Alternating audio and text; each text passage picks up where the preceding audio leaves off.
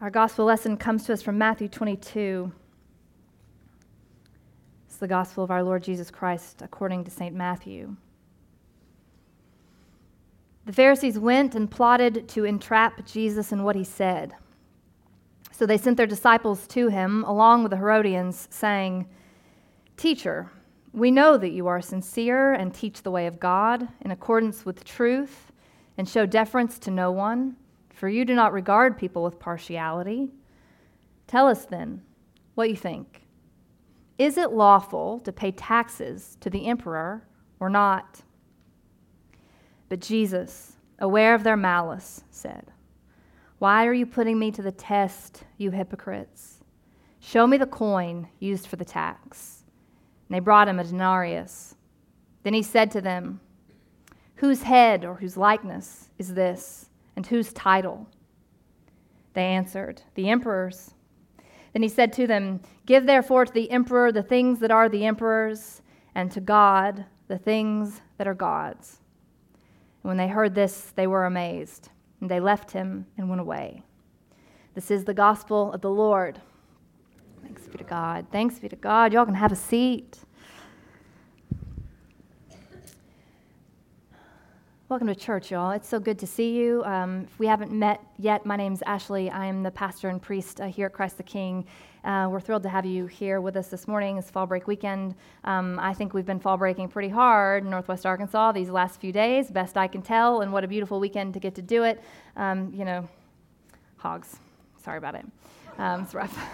um, but otherwise, a beautiful, beautiful weekend. Uh, my family and I were in Jasper and Ponca uh, yesterday um, doing what I affectionately refer to as leaf peeping, which apparently is not something that people say here. And so I've said it now twice, and people have raised eyes at me like I said something inappropriate.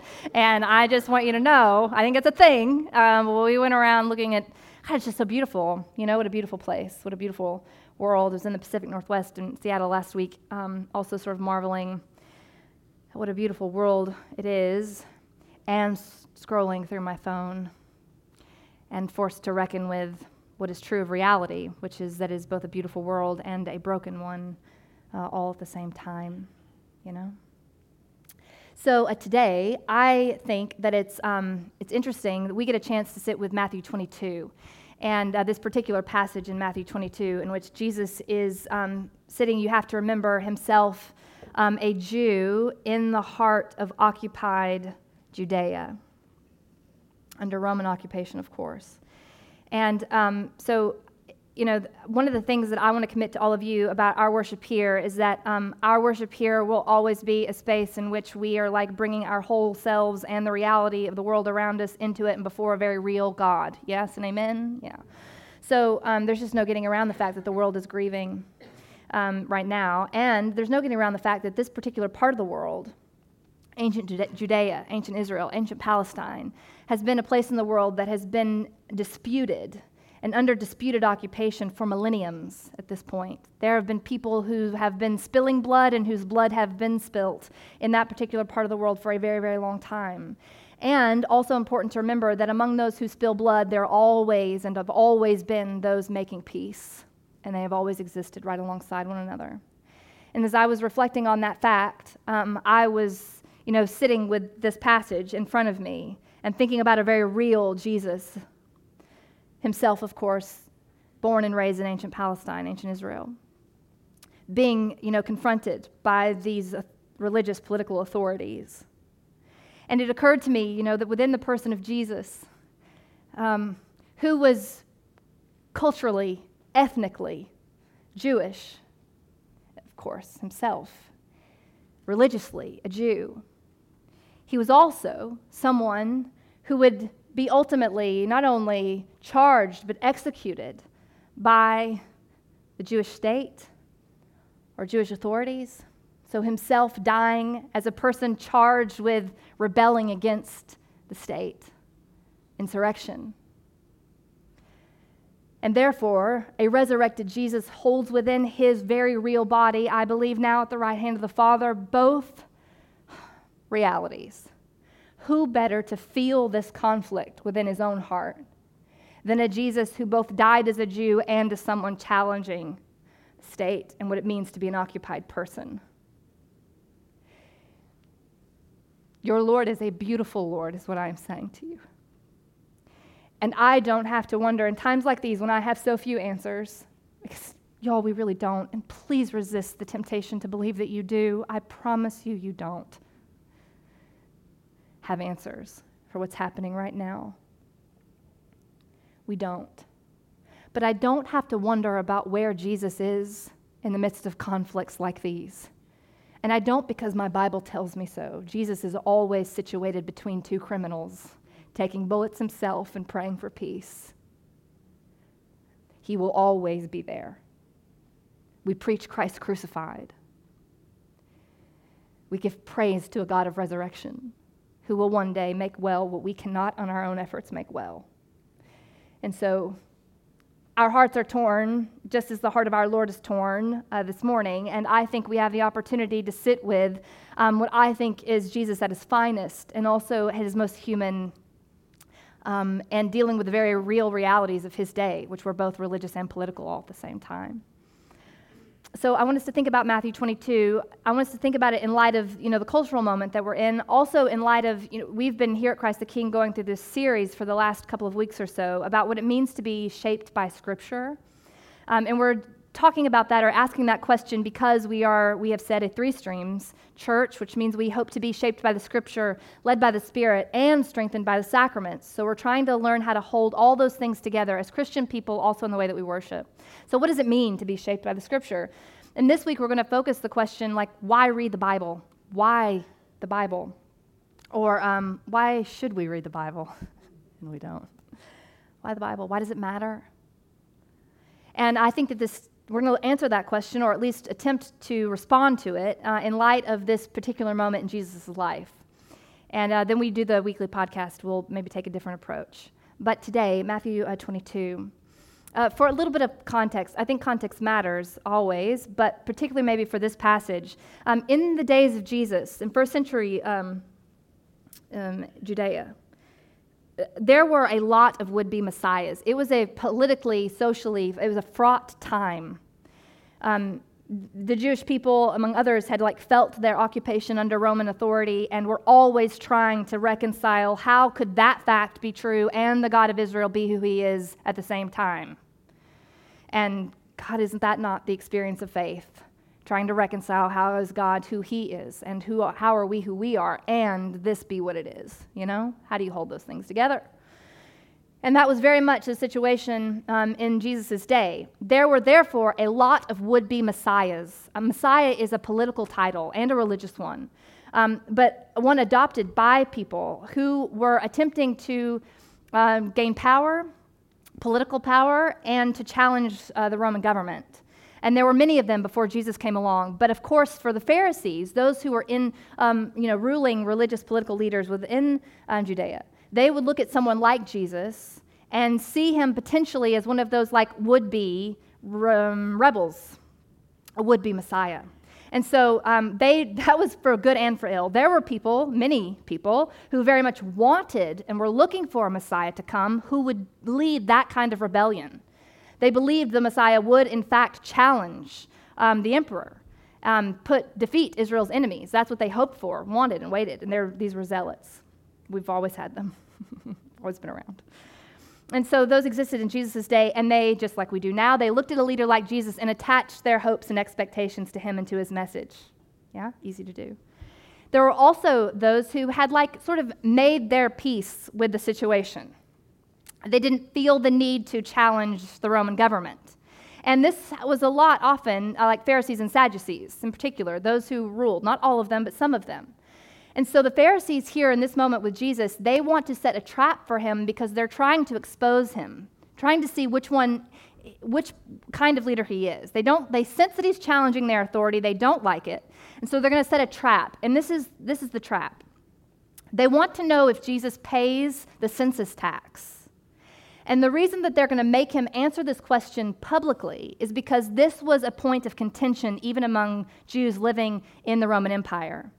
The census tax was, of course, the tax that the Roman government um, required at the hands of those who were occupied. So you had to pay your taxes to Rome. Uh, on this particular co- coin, the imperial coin used to pay this tax was called the denarius. And on the denarius, there were two, on, had two sides, every coin. On one side um, had the image of Tiberius Caesar, the emperor. Tiberius Caesar, it said in the inscription, Caesar Augustus, Divi Filius, Son of God. You flipped the coin over, and it said, Pontus Maximus, High Priest of Rome. So this was inscribed on the coins that Jews had to use to pay for their occupation and oppression. That's tough. That's blasphemy on a number of levels. Anathema to the Jew, for whom they, of course, did not render God's likeness at all. It was literal theological blasphemy. And so there were many who believed you ought not to pay the tax at all. These are the zealots. We're not paying taxes. We're going to revolt. We're going to rebel. And then there are those that are like, you got to pay the taxes. pay the taxes. And so what the Pharisees want is to make Jesus declare which side he falls on. Are you a leftist or are you a rightist? Which one are you? I'm going to set you up. I'm going to trap you. You a progressive? or you a liberal? You conservative? I'm going to out you in front of everybody, and then it will cost you followers. Jesus, intuiting their malice, Matthew says. Uh, malice is always hard to disguise, you know, particularly um, for someone as discerning, I think, as Jesus. Jesus looks at them, and the first thing that he says, I think, with a great deal of like, I imagine him with both frustration and steady peace he looks at the Pharisees and says, um, Why don't you hand me a coin? First of all, um, I see you, you hypocrites.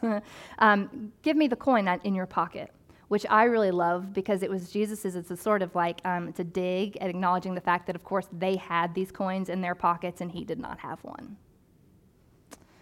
So why don't I don't have one of the coins, but I definitely know that you do. So why don't you give me one?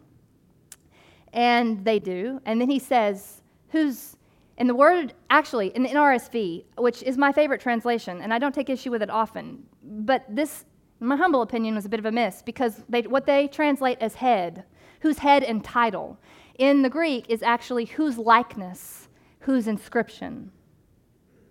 And that's a very intentional word choice for Jesus.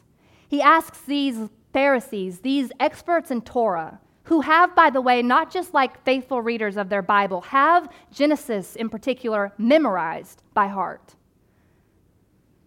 Whose likeness is this? Whose inscription? The emperor's, Caesar's. Ah, and then Jesus says, Well, then render unto Caesar what is Caesar's, and give what to God what is God's. Oh, mic drop. It's brilliant. It's brilliant. Here's the reason, though, that it's brilliant. What I am most impressed by, actually, in this moment, because the sinner in me wants to be like, yeah, Jesus, get him.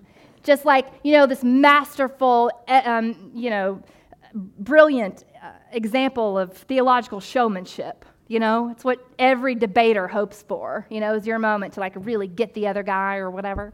You know, and that's be that as it may. Let's just put that over here, and that's sin in us. and I actually don't think that that's what's happening here. I mean, it is theological showmanship, Jesus at his finest. But the reason that it makes me so proud of him is because it's not just his intelligence, which we should all marvel at more than we do. He doesn't get enough credit, this Jesus Christ of Nazareth, for being the genius that he was and is.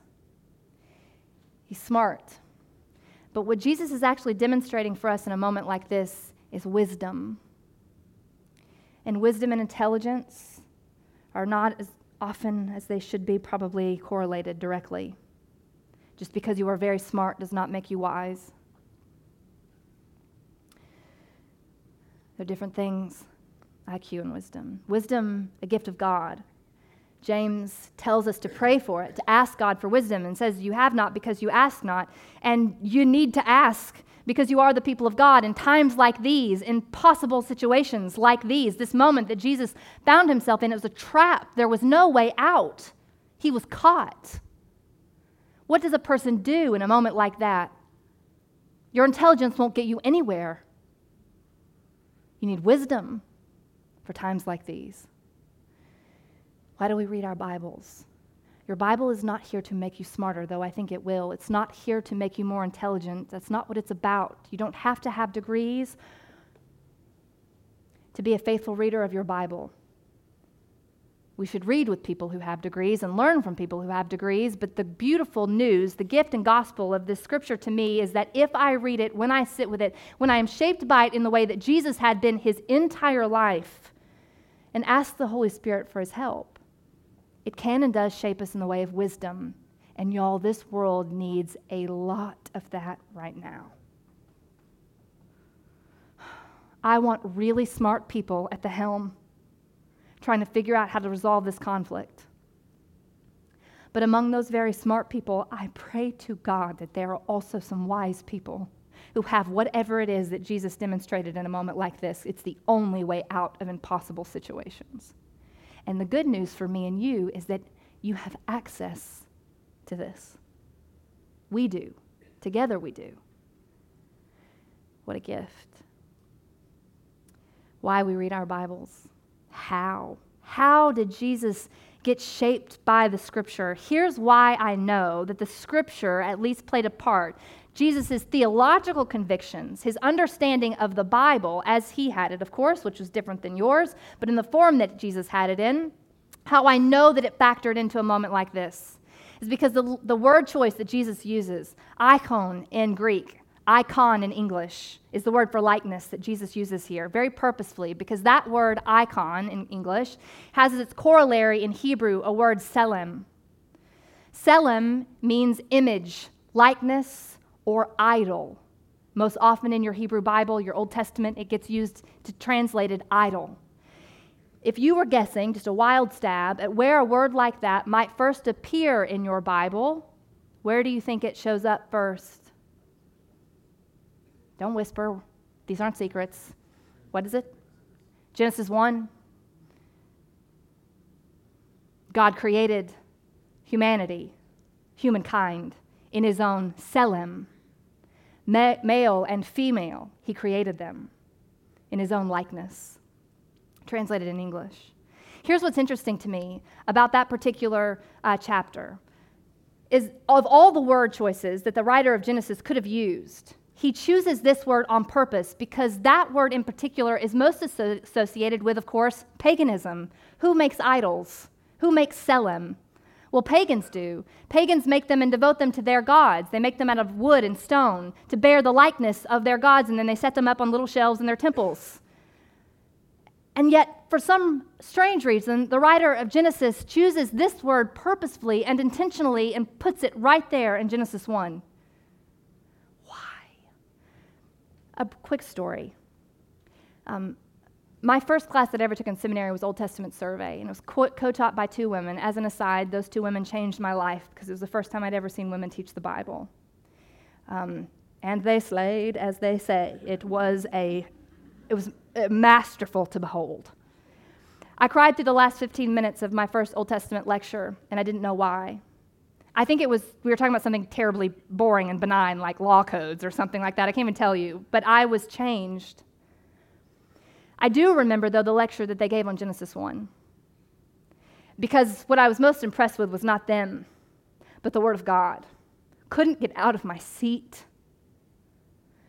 This whole story in Genesis 1 is a story about a God who delivers a world out of chaos and out of this chaos, this chaotic wad, God turns it into all of the literary, which is easier to see in the Hebrew, but the cues are there, to let you know that God is making not just a world, but a temple. This beautiful literary symmetry that over and over, back and forth, so that you can see out of the chaos, God is constructing order, and not just order, but religious order, order out of worship, order out of praise. And this God who delivers the world out of chaos and institutes and constructs a temple, creates within that temple, not just blesses it with his own rest and his own presence, but he creates selem, idols. Because what goes in temples in the pagan world? Idols. Those idols, of course, a reflection of their deity and their God. Except in the pagan world, Tselem sit on shelves. They are inanimate, they are wood and stone. They bear the glory of their God only within that temple from which they cannot move. And their God is not there, but the God of Israel. He has created you to bear his likeness and be his image, in his own image, and made you not an animate of wood and stone, but made you of flesh and blood, moving things, nephesh, living things so that you could go into the world, which is the temple of your God, the whole of it, not just one little temple on one little hill, but the whole thing belongs to Him and to His glory, and you bear His likeness. And everything is His. That theology shaped the heart and mind of Jesus so that when he was trapped by people who intended to make him small and his God small, with all of that truth in his heart, Jesus could look at the coin bearing the name and title of Tiberius and see it for what it was a lie. Divi. Please.